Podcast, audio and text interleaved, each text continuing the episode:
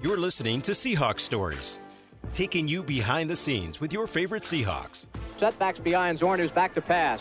Has time, looks for the left sideline, throws a bomb down there. He's got a man in front. He makes the grab. It's Raible at the 30, down to the 20. They'll never get him. He scores. Touchdown, Seahawks.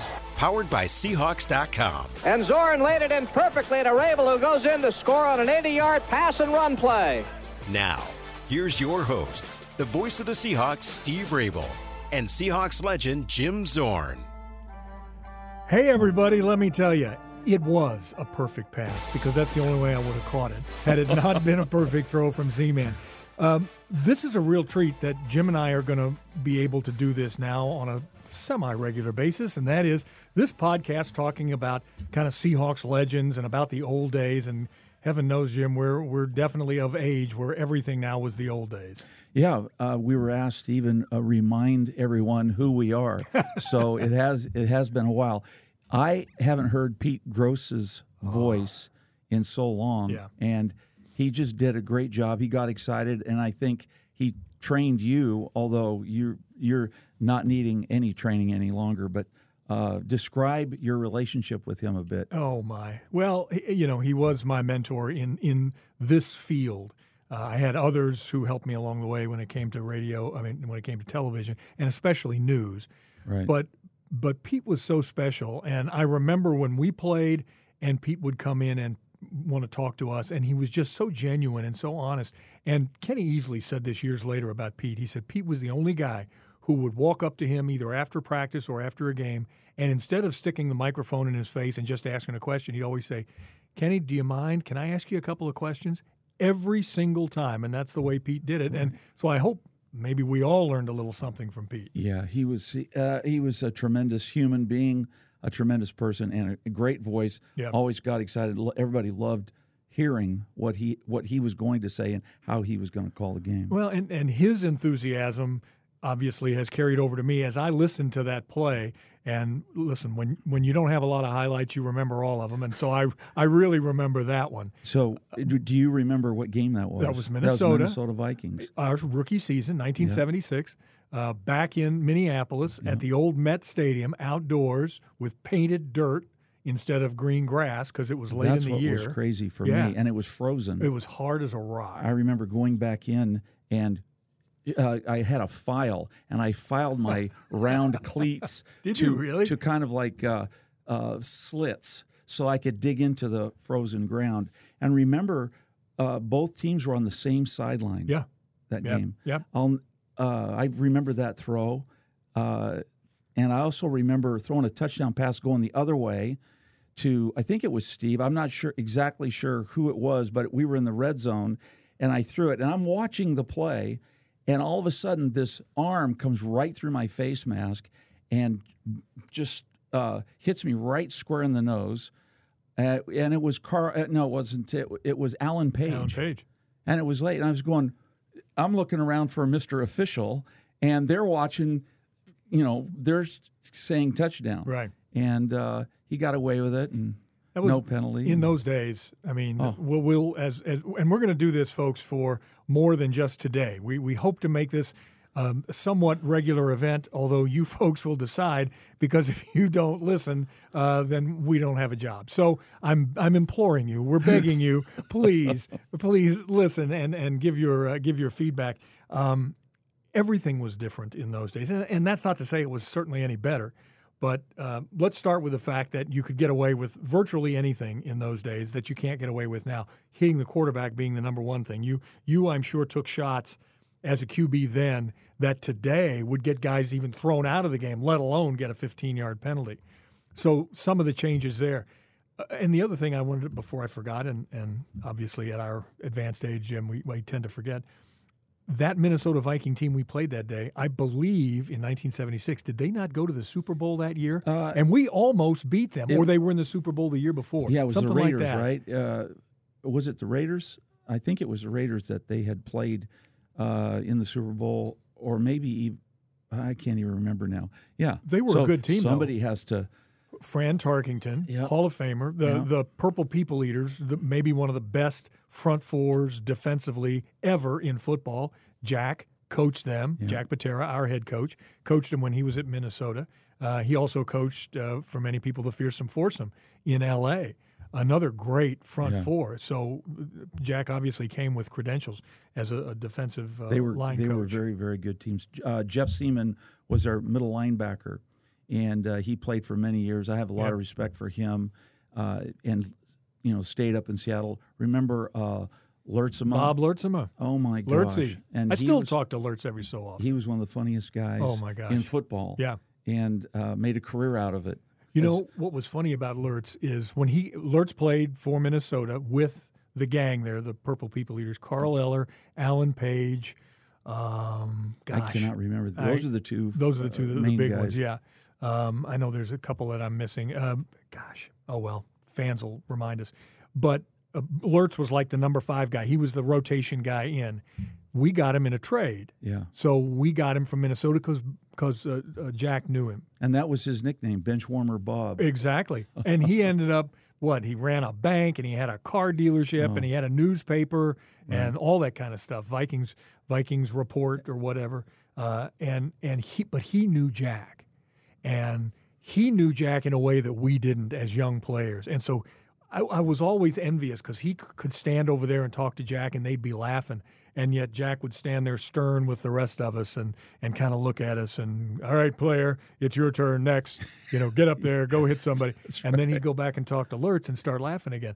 And I, it took us a while before we were That's veterans right. that we could kind of make that step, uh, that next step. And I think Jack wanted us to take those steps, but everybody was in, a bit intimidated by yeah. him. Can you imagine? They had ten coaches on the field when we first started. Yeah. The Seahawks. Was it staff, that many? Yeah, it was 10, 10 coaches. Uh, Jerry Rhome was our court. He was the quarterback coach, the wide receiver coach, the tight end coach, and I think and he called the play. So he right. had some coordinator responsibility. Yeah. And uh, wow, you know that was that's a lot of uh, those are a lot of responsibilities mm-hmm. in today today's game uh, just doesn't happen. No, it, we, uh, Andy McDonald was our running backs coach and special teams coach, and Howard Mudd yep. was our O line coach. Yeah, and what a you know uh, the whole they they kind of liked each other as as I remember that staff liked to yeah. be together and they liked to uh, pl- plan things. Can you imagine today that uh, a team that would not have water on the football field out in Cheney, Washington, when it's over 100 100 degrees. And Jack, because of his experience in Minnesota, hey, what was ever good for Minnesota is right. going to be good for us. Right. No water. Yeah. Did you ever I, have any uh, falling out because you didn't have water? You know, maybe the first couple of days, uh, and and I remember we got a guy in the expansion draft. Mostly, as I remember, it was some of the older veterans who had been other places and they were the ones that seemed to have the most trouble with it. Uh, a fullback named Bill Olds, remember Billy I know, Olds? I remember from Bill Baltimore, Olds. fullback uh, from yeah. the Colts. And I just remember we were running gassers after practice, and it was a hard practice, and it was hot, and we were in full gear. And I just remember I had made it over to the side and turned to get ready to run the ne- next gasser, and here comes Billy staggering toward me. And you know, you feel like there's a guy that's about ready to drop dead in front of you. And he literally fell forward almost into my arms, and his legs just curled up behind oh, him, and oh. he was cramping up so badly. And I don't think Billy was with us a whole lot longer after that, no. probably because he decided, you know what, this is not the place for me. Uh, this is, in fact, a good place for us to just remind everybody. Jim Zorn from 1976 through 1984 I got I got released in '85. 85 Yeah. here with the Seahawks, Yeah. and you finished your career in Green Bay. I I finished that year in Green Bay in 1985, Yeah, and that's when the Chicago Bears, who is the Green Bay Packers rival, right, uh, that's when they went to the Super Bowl and won the Super Bowl right. championship. Great defense. So you Yeah. had to look at those guys Uh, across the line, Yeah. twice across the line Shoulda- from you. Yeah, and I still I'm haunted because we, I still feel like we should have beat them, uh, and I I got to play in both those games uh, during the during the season. Uh, we can talk about that uh, another time. As as we I can still I can still picture some throws, but uh, can you imagine in training camp? I uh, we had a, a linebacker early in '76, Mike Curtis, Oh, Baltimore Colts. face. That was his nickname, face. because he had that chiseled. He looked like an actor. Well, right? and he also first thing in the morning looked terrible. I mean, his, his all, all the wrinkles and everything, his all gnarly looking face. I'll never forget. Between the first and second practice, he called the NFLPA office. Did he really? Yeah, to I see if we had that. to practice. Yeah, to see if it was legal for us as a team to go out and practice in 105 degree weather in Cheney, Washington. know Oh, we were all huddled up, and uh, you know he was on the phone, and we were right. It was down in the training room, and he had made that call. But they said, "Oh yeah, no, you have to go out and practice," and uh, you know, with no water, uh, 105 degrees, we we got through it. You know, it, it, it at the time, and maybe it's just because you know I wanted to make the team, I wanted to do well, like all of us did, and it, I sort of, you know, just said, okay, it makes sense, whether it made sense or not. But Jack was really very strong on the point. He said, listen, we're only out there for about less than 90 minutes in the morning in shoulder pads and helmets. In the afternoon, yes, full gear, two hours, we're going to hit, but it's not like we're out here for three hours or something. So hydrate, and then let's get out on the field. And his big thing was, I don't want to stop practice. I don't want to break up our our momentum in practice. Right. And today, uh, there would be issues with that uh, of as far as not having water water on the field. We ate a lot of uh, salt salt tabs. and remember, Which was even worse for us. uh, but we learned how to prehydrate. Yeah. And not many guys fell out. There were not many IVs going on. Uh, I remember Sam McCullum having to do an IV a couple times here or there when he was even when he was coming back from a game. He lost a lot of Miami. water weight. Yeah. in Miami that? against the Dolphins on Yeah. that old, awful turf. Yeah. And we came back, and, and I remember we went into the locker room after the game, and it, it was a close game, as I remember. And we were we ran our blue formation was three wide receivers, except you know I was always in the slot, uh, and Steve was on one side and Sam on the other, and um, we were trying to get back in that game, and we just ran like seemed like the whole second half that we were in that, and just running up and down the field we ended up losing the game. And I remember we were back in the locker room, and the receivers kind of have their lockers over here. Uh, at this point, then there's the rest of the offense, and the defense is on the other side of the room. And I remember looking at Sam. This was at the old Orange Bowl. Right. And I looked at Sam. He was sitting on, there was a kind of a bench in front of the lockers. And he was sitting there and he was just sort of looking at me. And I thought, what, what the heck are you looking at? And his eyes started to roll back in his head and he just started to fall off the bench. And um, we grabbed him and we picked him up and carried him into the training room. and um, they immediately gave him an IV. And he started to feel, you know, better pretty quickly.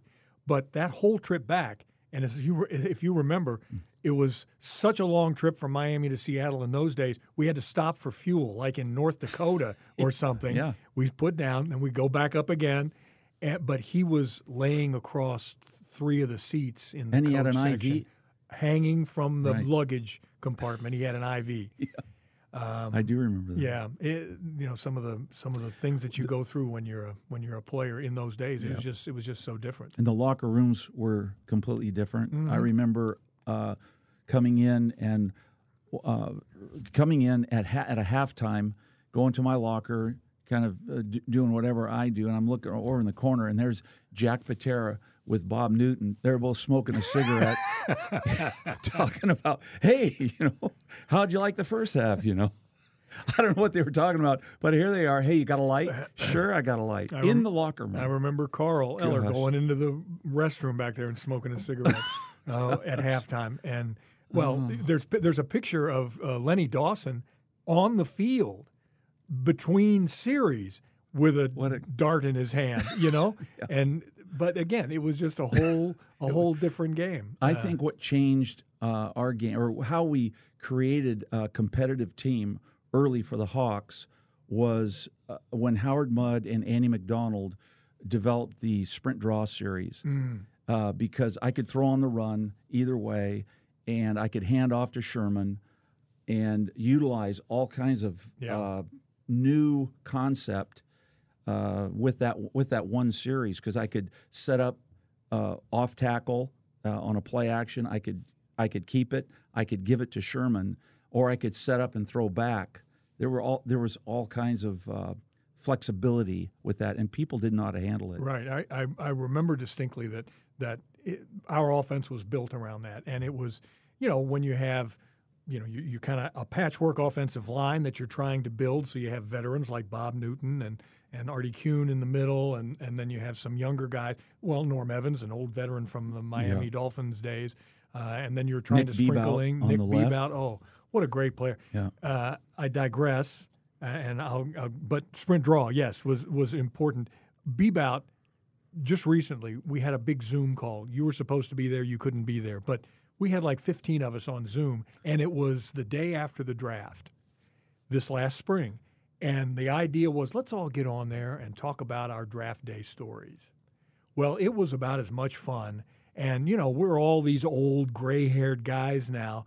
But, you know, when you see this, you know, think about it, folks, when you're on your computer and you have 8, 10, 12 people on the screen at the same time in a Zoom interview, and and that's the way this was. And the stories were just hysterical. Um, Fred Hoaglin was our center that first year. Remember yep. Fred? Great coach in this perfect league. short snapper. I held. Yeah. All my career, I yeah. held for every kicker that came around. It didn't matter where I was. I wanted to be the holder because I didn't. I trusted myself, I right. guess, and I had a lot of confidence I was going to get the ball down. Fred Hoaglin said, "Where are you going to put your hands?" And I said, "Okay, right here." And he he was such a great snapper. He could have the laces in front uh, every single time, really? and he had this great s- spin on the ball.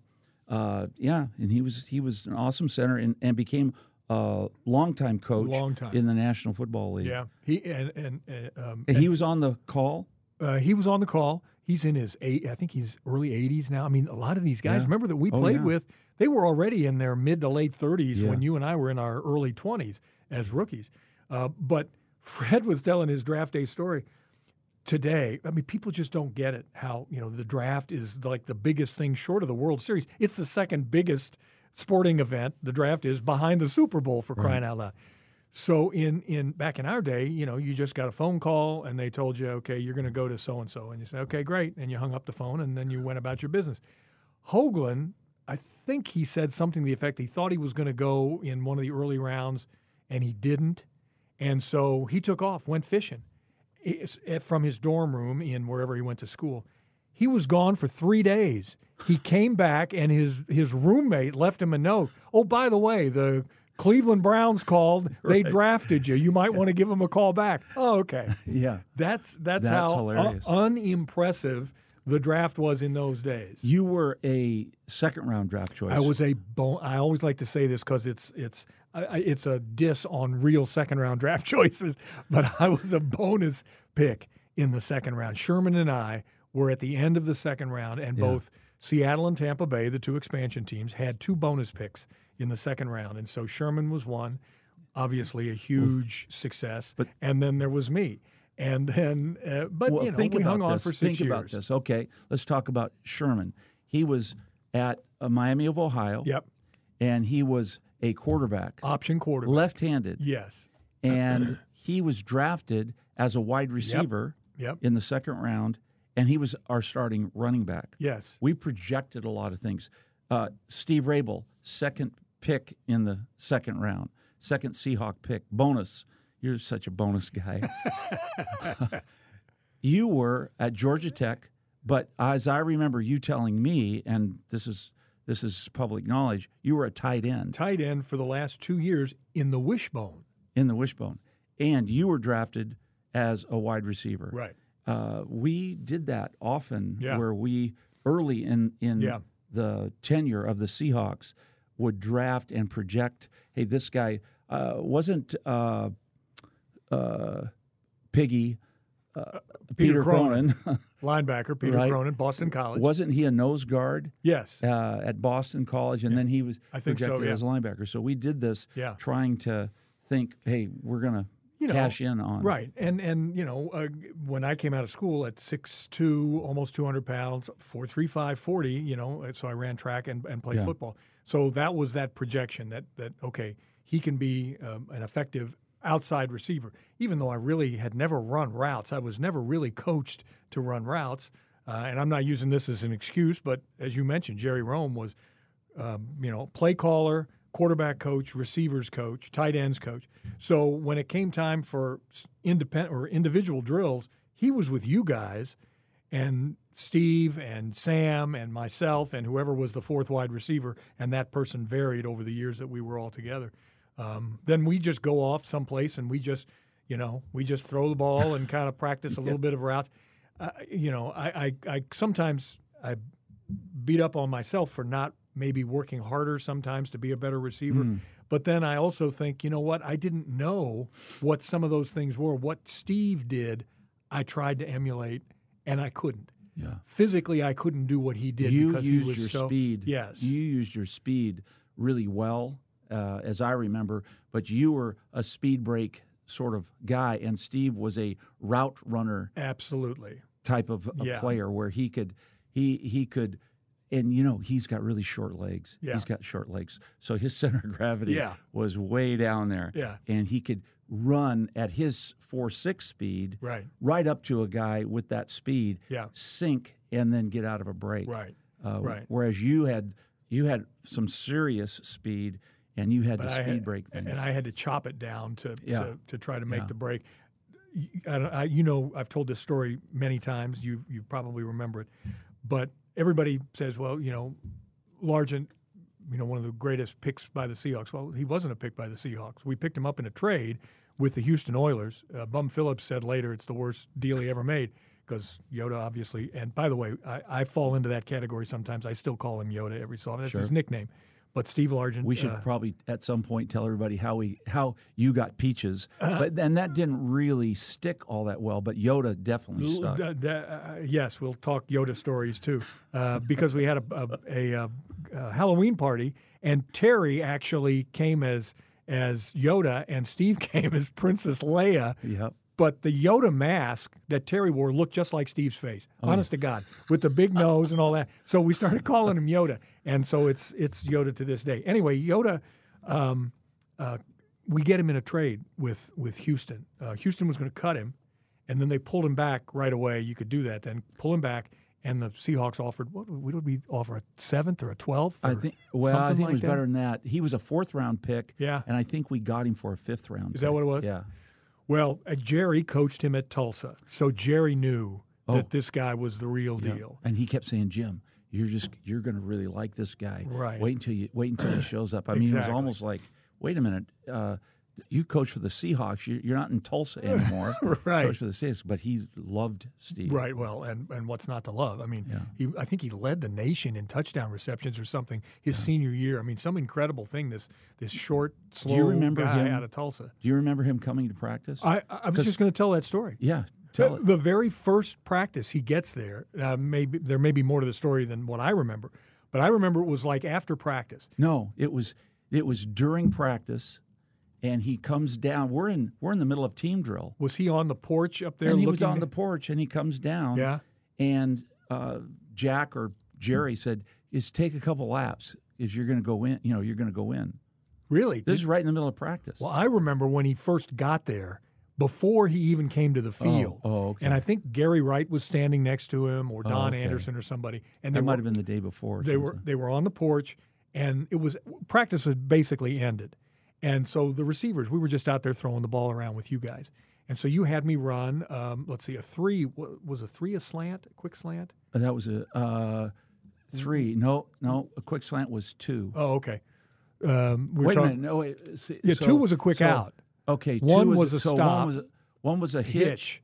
Three was the Yeah, slant. you're okay. yeah. You know more. I don't remember much of today, but I remember that. Anyway, you said you just pointed said three. Okay, so I'm thinking about running this great route, you know, and trying to make a little move at, at the back end of it, and then turn and then really exploding out of my. As soon as I came out of the break, the ball was already there. It went off my hands, off my helmet, straight up in the air. Yoda is standing on the porch watching all this, and he turned to somebody and said, "Oh, I know I can play here." I, No. that is that is a I that's the first time I've heard this and story. and I I I tell it and and Steve laughs and uh, he he sometimes he sort of says yeah that sort of happened or denies it but I I have firmly believe that that's the case and I also know that he was absolutely right because he sure could and he sure did well, he was doing some contract stuff, and that's why he came out in the middle of that next Ah, day or okay. next practice.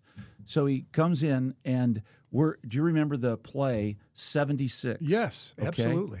And it was. Yep, you're exactly right. So he just showed everyone that you run corner routes versus cover two. Yeah. Versus a, a, a rolled corner Right. and a deep outside safety. Yeah. But if it was three deep, you run a curl route. Right. Okay, that's 76. And he said, I want you to call 76. And I said, Jerry, this is Steve's first play. You're going to have him read the coverage while he's running his. Just call the play, please. Just call the play. So I called 76. And sure enough, they they go too deep. Steve runs a, a burst corner. I throw it to him. I hit him right square in the hands. He drops the ball. I kid you not. First pass I throw Wow. to Steve I didn't remember that. maybe a couple plays later in practice, uh, he's running uh, uh, 71 or whatever, you know, Right. slants Yep. and, a, and a little arrow route by the tight end. He drops the ball again. And I look over at Jerry, and Jerry looks at me and says, Don't you worry about him. and then he, he uh, as Steve tells it, he came up to Steve and said, "Don't even, you know, don't sweat it. Basically, you're gonna you're gonna be fine." And you know, he didn't drop many balls, but he dropped those two balls in that first practice Holy that we smokes. practiced. Yeah. But he did run the right route, and Yeah. he did get open. Right. Well, it was the same system that he ran at Tulsa, Yeah. so he knew it. Yeah. And, you know, as we said, Jerry coached it, and so the rest is history. And he goes Yeah. on to be a goes on to be a Hall of Famer. Um, Steve, I've always wanted to know. I I don't really remember what how all this happened, but you ran a out. I think it was seventy two. I threw you the ball, and for some reason you got tangled up with the uh, yard markers or something Oh, like yeah. that. But as I remember, you also you had a punctured lung, yeah, a Oh. collapsed lung. a collapsed lung. Yeah. On that was it that play? Yeah. So how I don't get how a how a yard marker can can collapse your young Short, your lung. short of taking it and impaling you on it, which happily it sounds gross, but happily did not happen. Uh, well, it, we were playing. Was it the was it the Cardinals or the Raiders? Somebody it was a preseason game. Uh, it was my it was my last year. It was eighty one our eighty one season in Okay. preseason, and yeah, just a simple out route. And so I caught the ball, and I don't remember the the one the I do remember I got blasted in the back as soon as I caught it, and I heard later on from doctors that that in and of itself could have done it. It it's if there's a little weak spot on your lung that with a concussion like that and the you know the Yeah. that you get from a shot like that because you're probably trying to keep your feet in bounds yeah, or whatever. and focus slowing on the ball, down. Yeah, and then you're getting hit in the back rock, with a helmet. it's a great and- game, isn't it? Oh, you gotta love it. Um, and and and so I get then I get knocked out of bounds. So you know we've all been hit. If you play this game, you've been hit like that a thousand times. So I didn't think anything of it. I get knocked out of bounds. Well, the guy holding the marker instead of dropping it, which was the rule, you Yeah. dropped it because they're padded and you can roll over it. He kind of put his leg behind it and stood there. And so now I roll into the the down down marker and I kind of you know ended up in sort of a U shape uh, against my back, and I just I, you know it hurt for a second, but I popped up. I went back in the game. You called the next play. You called was me clearing out, so I had to just you know haul butt downfield to clear out. It was probably Yoda coming on a crossing route or a tight end, Okay. you know, coming out to the flat or something. So I had to get out of there and take my guy with me. So I get all the way. I'm you know running. I ran 50 yards downfield or something. And by the time I got down there, I'm thinking, holy smokes, am I out of shape or what? I'm having a tough time catching my breath. And I come off to the sidelines. I think I played two more plays. I finally come off the field and I said to Jimmy Weitzel, our assistant trainer, I said, Weitz, I can't get my breath. That's the first thing he said. Well, you're out of shape. I said, No, I'm not. I said, I've been working my tail off. I'm in great shape. But I said, I can't breathe. And he said, "Well, tell me what, what's what's up." I said, "Well, I, it feels like I'm getting stabbed in my back." I said, "It feels like I've been, you know, stabbed with a sword or something, and I can't breathe." And he looks at me and he says, "Well, that sounds like a collapsed lung. You don't have a collapsed lung." And hmm. it gets worse and worse. And he says, "Oh, come on, let's run you into the locker room real fast." And they ran me back there, and sure enough, collapsed Yeah. lung, and it's going down. And now my chest cavity is starting to get blood in it from where the Oh, yeah. collapse is. So they put me in the ambulance to take me up to to the hospital up to Swedish. And just, just as we're getting ready, I, sorry I laughed. Just as we're getting ready to leave, one of the trainers comes running down the the tunnel, waving his arms at the ambulance and said, "Don't leave yet." And they wheeled Joe Norman into the van. He just tore his knee up, and he missed that whole season with a torn up knee, had knee surgery. So here we are. I can't breathe. My lung, my chest cavity is starting to get blood in it. He's sitting there with a torn up knee. He knows he's going to have knee surgery. We're on our way to the hospital. Meantime, the the somebody from the Seahawks went up into the stands and found Sharon, and she was mm-hmm. with her stepdad. And he said, "Listen, Steve's on his way to the hospital. We're not sure what it is, but I just wanted to tell you." So they took off. They left remember the wives and, and, and girlfriends yeah. sat, yeah. you know, just under the scoreboard. They were yeah. so far well, away, pa- so high. Right, and we we parked where everybody else oh, parked yeah, with, with, the fans. In, with the fans. How you doing today? That's right. I'm doing well. That's right. we come walking in on Sunday with the fans. You know, just uh, that's that's terrific. You know, you park your little VW Bug. And uh, Sam Sharon, and I, can you get the car and pick me up? That's right. So Sharon and and uh, uh Larry, her stepdad, go up to the hospital and they ask people along the way, "Hey, did a couple of Seahawks come in here?" You know, we still had our gear on, you know. Yeah. And so we, they said, "Yeah, they I think they went that way." And so they directed them up to the floor. She gets off the elevator. She's walking down the hall just at about the time that the team doctor is injecting between my ribs with painkiller so they could set a chest tube to start a draining the blood out. This sounds awful, but b it also takes the air out of the out of your lung cavity so your lung can heal naturally and start mm. to reinflate. Mm. Just about that time, and she hears me just go bananas, yell, and and you know, and basically I scream, and she thought, "Oh, this is not going to be yeah. good." But anyway, NASA, oh our producer, is sitting over here yeah. laughing. Um, but anyway, and that's the way it was. I was in that place for over a week. They set three different chest tubes to try to get that thing to reinflate. Steve, did I come and see you? No. Yeah. Did you? Well, I don't you think know, you did. I don't, I don't think you could. You we know, were in training camp. Yeah. And, you couldn't. And what was really interesting, I you telling you telling me this story, I didn't even think you got hit. I thought you were kind of, you know, weak. What's this guy? He he he hits a he hits a yard marker and collapses his lung. And I remember looking. I was so mad at the officials. I remember seeing the yard marker just bent. That's what I was mad at. I didn't know you got hit by somebody else. You know, I thought, oh my, Raves, come on, it's not just, that. You know, you know, how much people dumb, get whacked, right? right? How much dumb luck can a person have in oh, one play? Gosh that a shot that you take to the back, uh, and then the guy holding the sticks, oh. and you end up in the hospital for yeah. a week. And so I went on IR and missed the first six games. And yeah, um, in '81, yeah, in '81, I, I remember the very week we I came back, we played the Giants and got beat thirty to nothing. what a welcome home! Oh, and man. Jack had us practicing Monday, full gear. Oh, the next day, oh, I'll bet. we practiced and ran about a thousand gassers because he thought we weren't in shape. oh, but we played the Denver Broncos one year, and you talk about a collapsed lung. I didn't have a mm-hmm. collapsed lung, but I got hit. I I ran to my right, and uh, I got hit by a linebacker, and fell on the ball, and it actually tore my uh, the cartilage of my rib cage. Oh my gosh! And I thought it tore the front of it. So I get care. I I can't play the next play. So uh, I think Steve Neil, Meyer I think Sam uh, come in? I think Sam came in at first. So I'm in the locker room, and it's the first quarter. So in the second quarter, I'm in there, and uh, Walt Kringle, remember yes, Doctor Kringle, sure. and I think Jimmy uh, Whitesel. Whitesel was in there, and Walt uh, says, "Okay, you you have some cartilage damage. I'm going to sh- shoot some xylocaine on your rib cage. You can't flinch when I shoot this thing because if I hit your lung, exactly, it'll, it'll, it'll paralyze your lung, and we'll have other problems." I said, "Okay." So he takes the needle, and I and I'm just just because I want to get back on the field, sure, because he's going to numb it, because yes. it's not going to get any worse. He exactly. said, "Okay." So and this, so he shoots me, and it doesn't it doesn't work. We're turning off a phone, by the way. We're of the generation that forgets to turn our phones off. Thank you very much, Steve. You're welcome for that announcement. Well, he he shoots me twice. Yeah.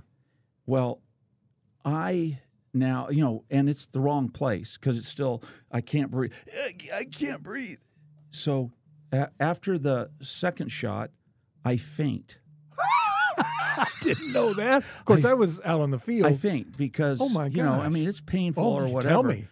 So I faint, and as Jimmy Whitesel would tell the story, Walt Kringle faints because he thinks I he hit my lung. Oh my gosh. So here's Jimmy Whitesel, and he's got two guys laid out on these on these benches, right? And he thinks, "Oh my gosh, what am I oh. going to do now?"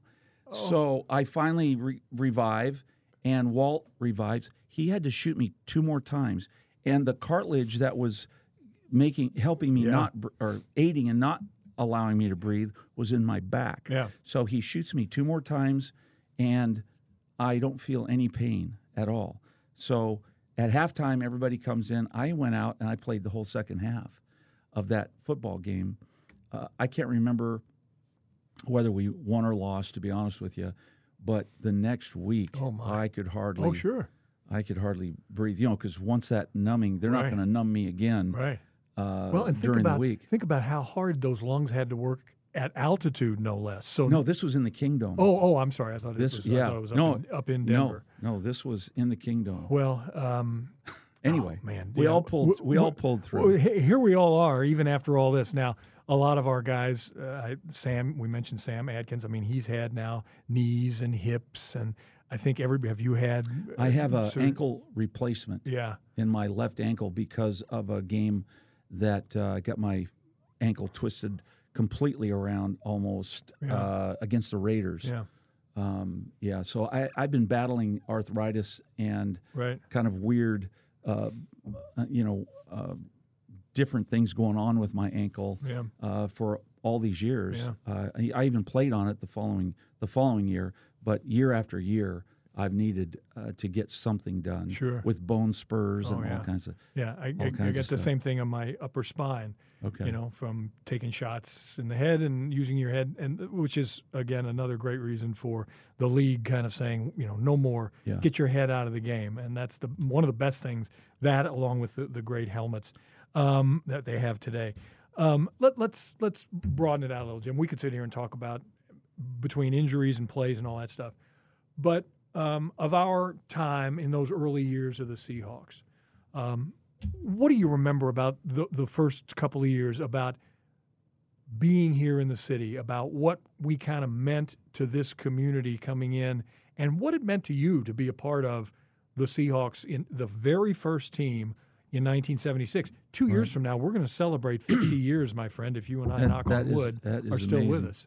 You know, when I first came, I I wanted to make sure it was an NFL team, right? Because it was expansion. Sure.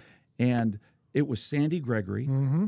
and Gary Wright Yep. who w- were the first people you really meet for pictures and talking about what you know talking about the other things that go on Right. that they're trying to develop and things like that uh, i was i was a seahawk before jack patera was a seahawk That's right. You Okay. were a free agent out of the Dallas organization. Yes. Yep.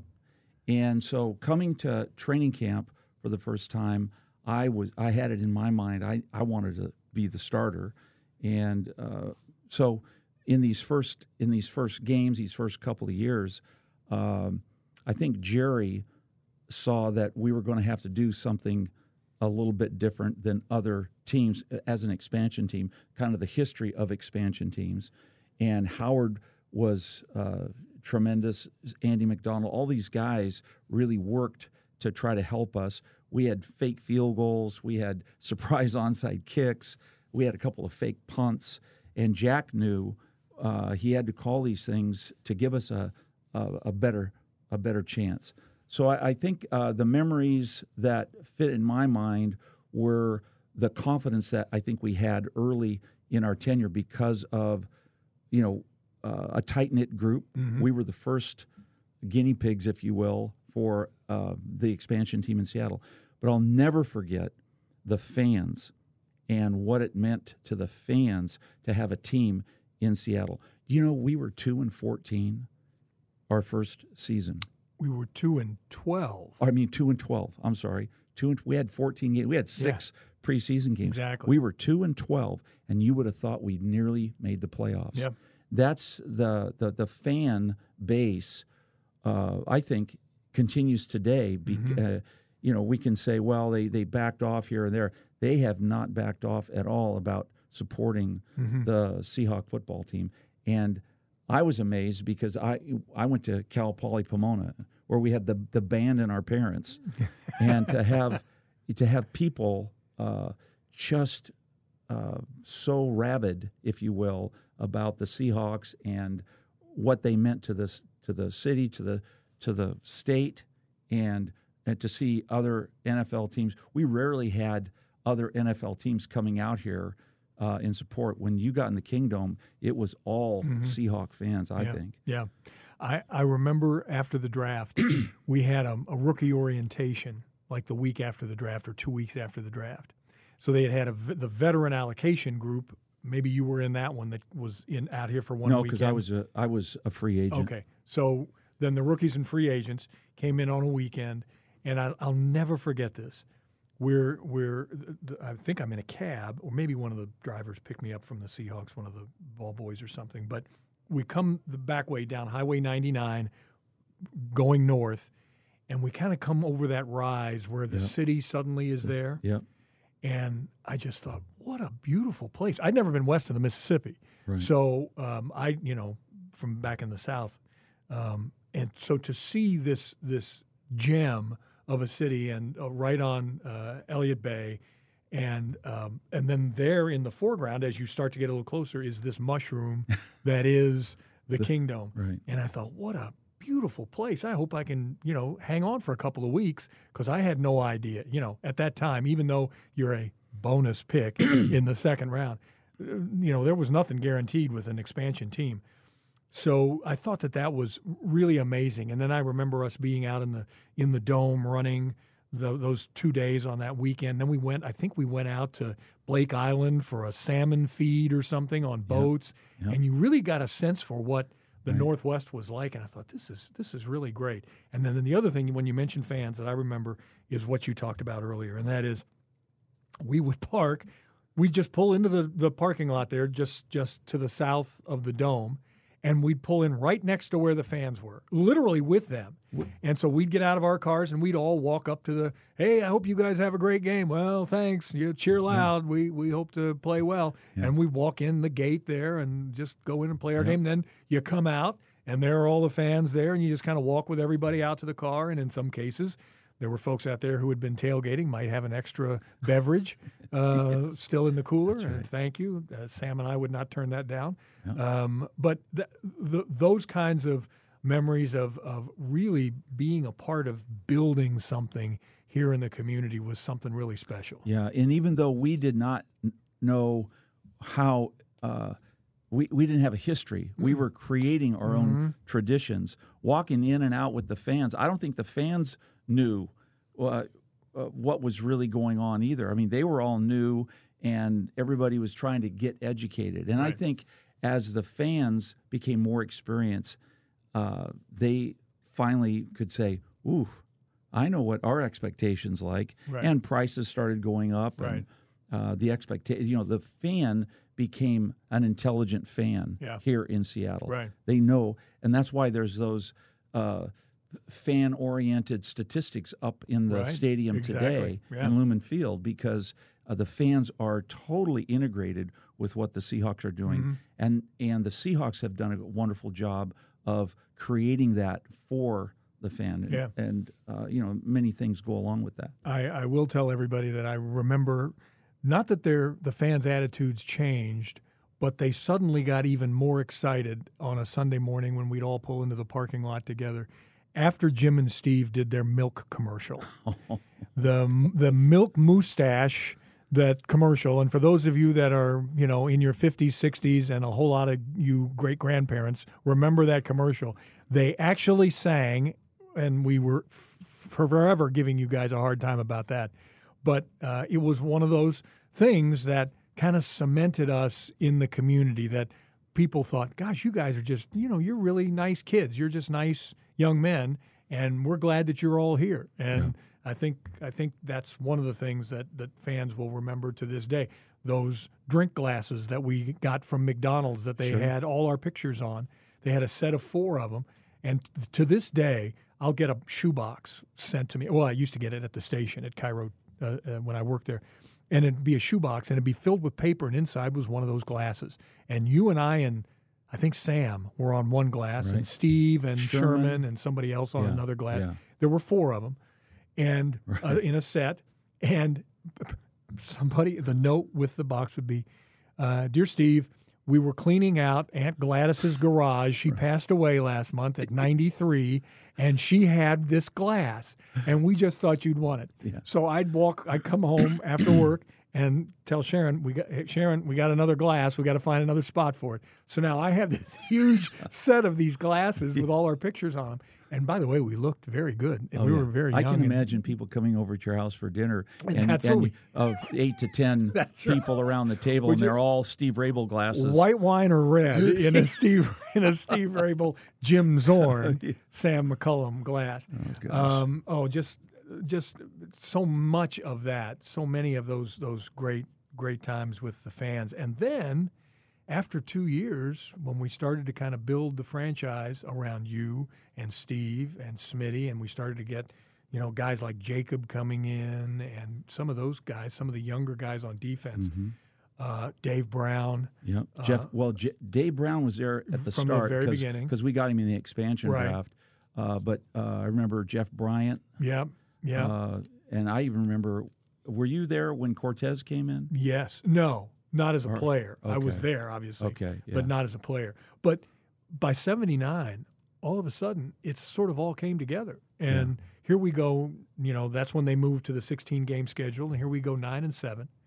And surprised, I think, just about everybody except us, because we knew that yeah. we were a pretty good football team. And we had had now a couple of years to, to figure this system out. And obviously, you and, and Steve were on the same page and we had a defense now that could go with it. And we had a couple of years there that were really fun. I think we missed the playoffs by a game or something in in '79. Yeah. And uh, beat some pretty good teams. Yeah, we did. And and then uh, I had this conversation with with Nick. We were talking about Nick Bebout. They decided to trade Nick to Atlanta or someplace back east in like 80, 79 or 80.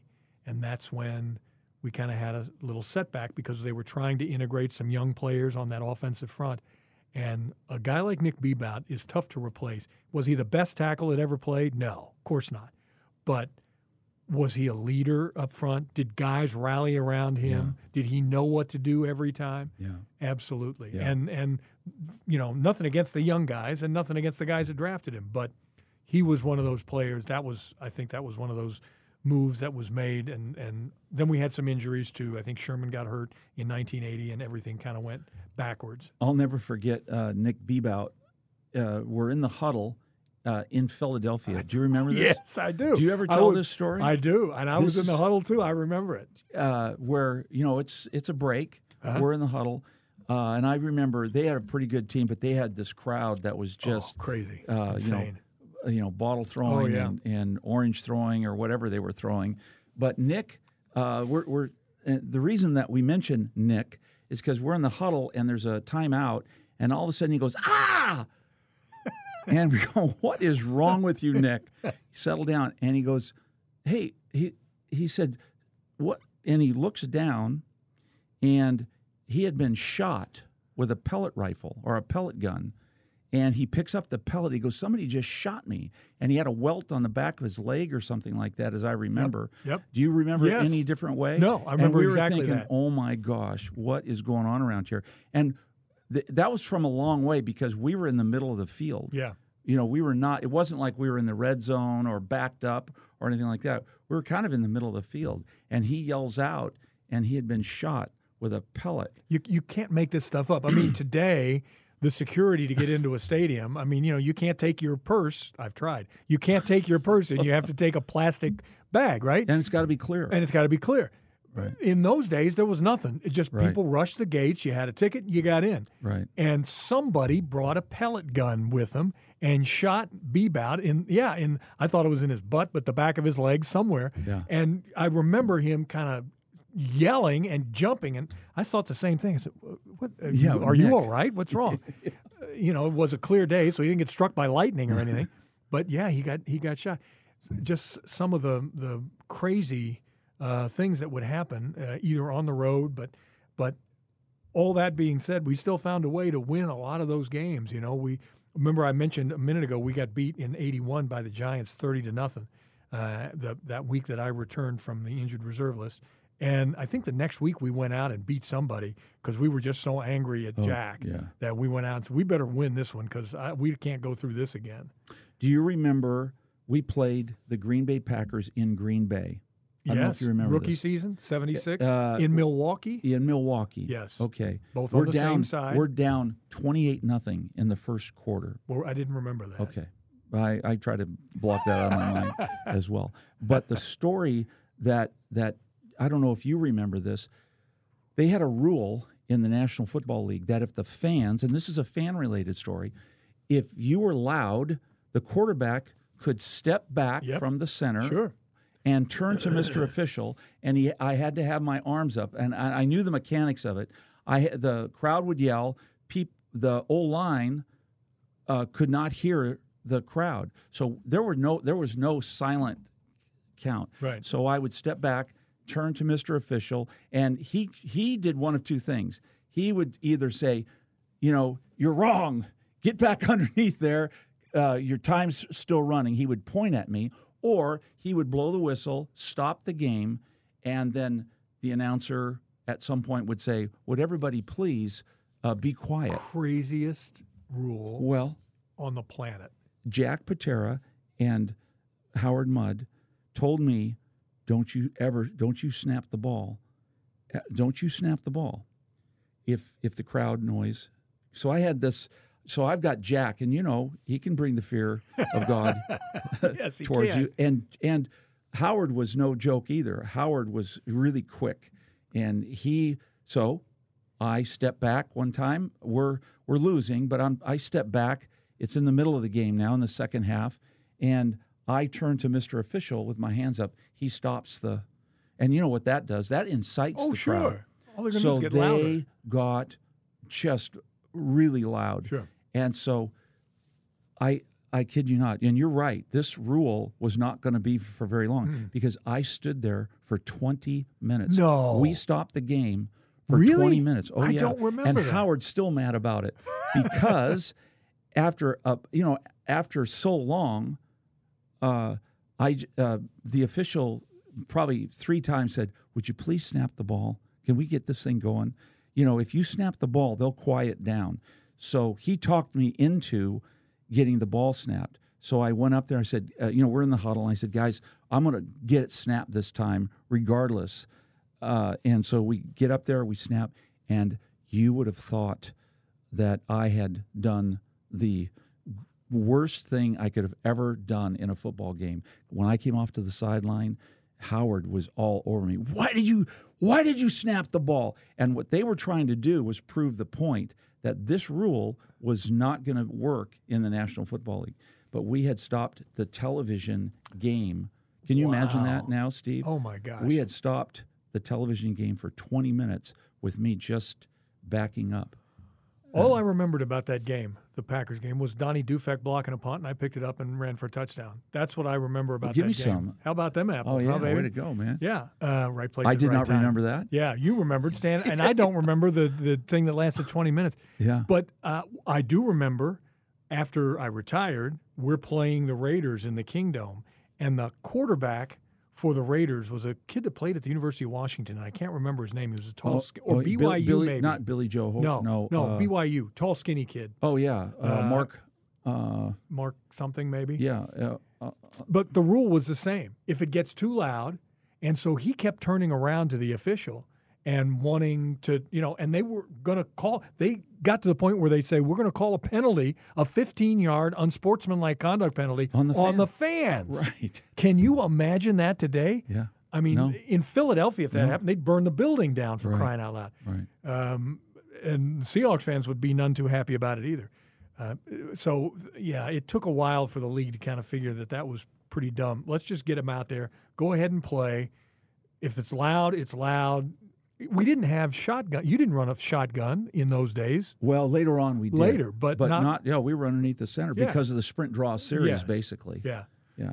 So uh, you know, it was just it was just nuts the way all that stuff worked out. Let me uh, let me look at our list here. There's a couple of other things that I know we wanted to to talk about uh, because then the next time we do this, hopefully we'll get a guest that you know of our ilk. And Are we gonna have- Are we gonna? We're gonna have guests. Oh, this would be- sure. Oh yeah. Yeah. Whether they come in here and sit with us, or we'll get them on the phone and we can chat with them. You know, And Steve, hopefully we, you won't have to beg fans to. no, I, I- Listen- you, once they hear up. this, we're never going to have to beg fans. They're going to demand that we're out. They're going to try to get us to do five days a week. I just can't. I've retired from five days a week work. Um, it said one of the one of the one of the topics here was the Zorn to Raible connection. Well, let me tell you, it wasn't all that much of a connection, but I'm going to tell it because you're proud to say it, and I'm doubly proud that the best corner route you ever threw was in a game in Oakland against the Raiders, against a team that ended up going to the Super Bowl that we beat twice that season with Kenny Stabler and all those guys. Uh, we beat them down there, and you threw an absolutely perfect pass that I caught for a, a touchdown, and uh, and it was one of the great. When you, again, as I said, if you if you can remember all your highlights, you didn't have enough of them, but that was a real highlight. Right. Jerry had taught uh, taught me uh, you're you're not really ever throwing to spots, so you're really throwing to the receiver. So don't throw to a spot. You're throwing throw to the receiver, but you have to take your arm and throw the ball where the receiver where you know it's going to intersect Right. at chest high going away. And I still remember it was it was a corner route, and you ran it on the right side, and you ended up in the corner of the end zone in the right, and with your arms out and full speed or whatever. Uh, and it truly was the best corner route I ever threw. It was Uh, it was an and absolutely it was great perfect for a pass. touchdown. And uh, it was also the game that I got knocked unconscious uh, by Jack Tatum later in the game. Oh, really? I, I didn't know how the game finished. You know, the game ended with Efren kicking Yeah, a field we- goal we in had the a last, last- ten seconds. Well, we had a last chance drive. Yeah. And I still remember being mad because we didn't we didn't get the, this first down that we needed, and all of a sudden I see Efren co- coming in. and I'm looking around, and gosh, we were in field goal range. I had no idea because I wanted to go in and score. Sure. And so uh, here comes Efren, and he kicks it, and uh, it ruined the Raiders' Oh, day with no time left on the clock, and he he got it through. Uh, It was uh, it was that drive that I got knocked out, literally knocked unconscious. I did a speaking engagement here about three months ago for a group of young sportscasters, young people wanting to get into the business, and so they mentioned, said, "What was the hardest hit you ever got?" And I said, "Well, I got my lung collapse. That was bad. I got my bell rung a bunch." But I said, "Jack Tatum hit me as I, I ran a crossing route." Uh, I said, and the ball was just a little bit back here, maybe. Gosh. I know, just a little bit back here. So and and, and I kind of did this, and then Tatum came through with, With a elbow. forearm and hit me right square in the side of the face and the head, and boom. Uh, the next thing I know, I'm on the sidelines. The next thing I know, I'm standing there with a towel over my head. I don't know what's going on, and and we go to the locker room, and everybody's celebrating. So I thought, oh, this is great. Uh, uh, fact, uh, point of fact, uh, the the next day I had to go to a dinner party.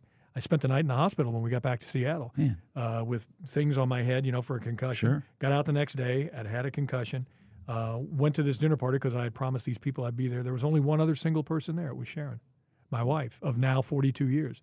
So just think, had I not made that dinner party, you know, um, I, I who knows what would have happened to my my miserable Wow. life. Anyway, um, so I, I I get knocked out. I go to this this uh, sportscasters thing, and I mentioned this story, and uh, some kid, some kid sitting out there with a, an iPad, he's doing this, and I'm not paying any attention. And the guy who is moderating the thing says, "Hey, Steve, uh, do you want to see that play?" And I said, "What play?" He said, "The play where Tatum knocked you out." And I said, "Well, that's," I said, "that was like on game film." I said, "I haven't seen that in Yeah. 46 years, probably 45 years." He said, "He just found it." I said, "Are you kidding me?" So I saw it for the first time in 45 years, three weeks ago. Would it have been illegal? Uh, oh my God, he they, he'd have been arrested. he should have been arrested anyway, Right. Because he, you know, he he paralyzed Darryl Stingley with a, a hit Well, like that. yeah. But that's who these guys were. That's who he was, especially.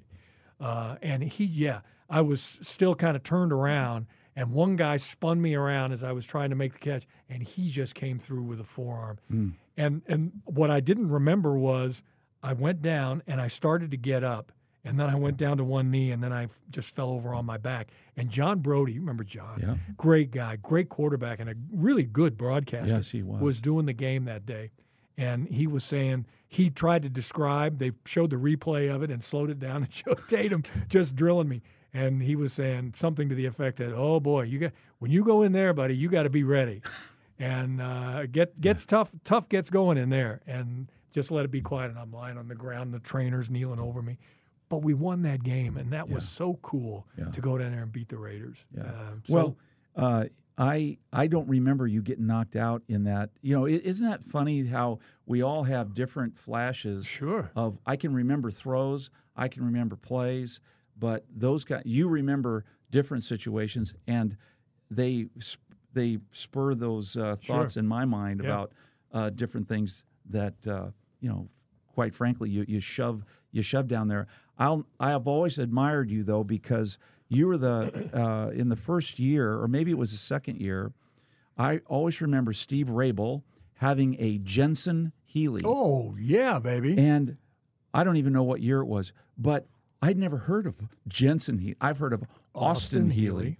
but what was this? So I thought maybe it's just uh, you know something that he could afford, but it look it was really a slick car. And I remember you you were the consummate bachelor because you had a red, bright red, and it was that orangey red, beautiful, and you had waxed it a bunch, and it had a brown saddle interior with a brown saddle. Man, you uh, remember soft all this top. stuff. Yeah, and I thought, man, Raves is an NFL player, and he's on my team, And- and, he and- drives a Jensen Healey. And Jim had a yellow Beetle, Volkswagen Beetle, that you kept for years. I probably had a better wax job on my Yeah, Volkswagen well, than you had on your you had Jensen to. Healey. You had to. Uh, the the Jensen I bought in '76. Uh, I didn't buy anything else. Uh, I rented some furniture. I rented a, a little one bedroom apartment.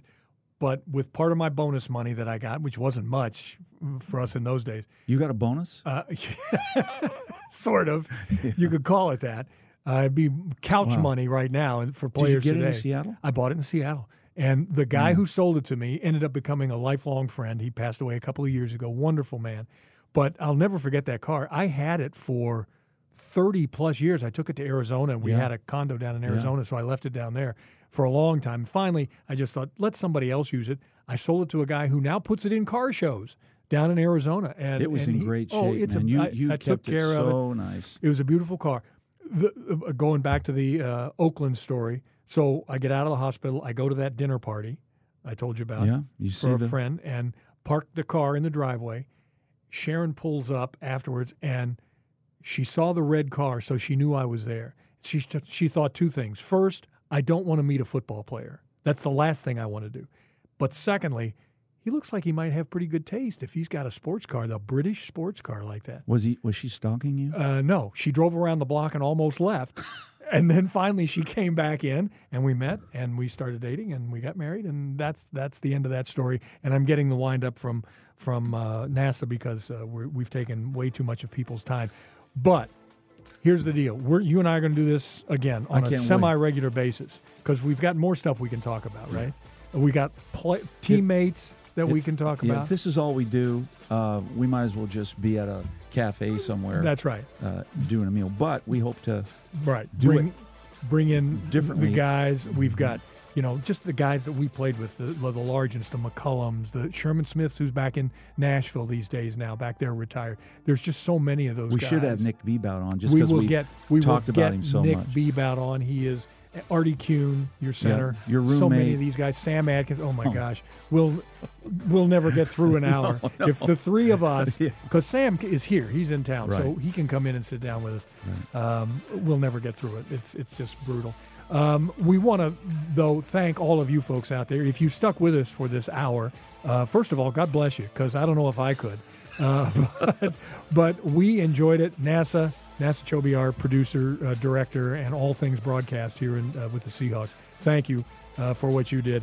And I think both of us would say, thanks to an organization that has let us be a part of this now for almost 50 years. This is this has been a great ride, and part of it, in fact, for me, the largest part was the friendships that we made a half a century ago that we still have and that mean so much. Well, it means a lot to me that you and I are still in contact, uh, even beyond you being on the radio or me sure. uh, still being in Seattle. I mean, we uh, it's been really fun to know you for all these years, and also uh, it's fun, and I want to learn more about you know how you were how you came in. I want to know how you were a tight end in in at Georgia Tech and got to be a receiver for the Seahawks.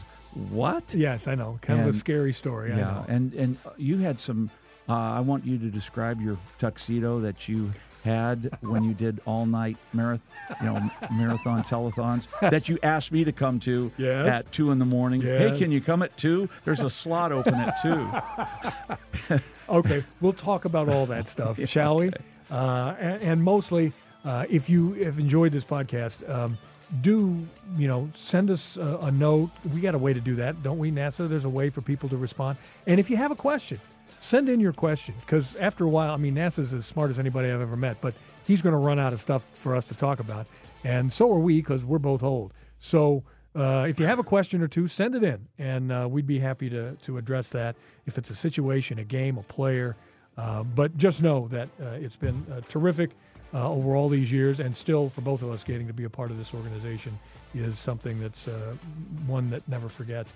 Jim, uh, I will see you next time. Thank you for doing this. Sounds uh, great. Thank, thank all you. you. folks out there, and uh, we will join you again next time on uh, are we what are we kind of the legends podcast is that what we can oh, be? yeah we'll have to come up with some super slick name uh, and i'll remind you not to tell the same stories that you please. just told this time and you please. remind me okay because that could get really bad it'd be a, that's a very they're real possibility it. they're losing it everybody. on the air they're losing it thanks everybody we'll talk to you next time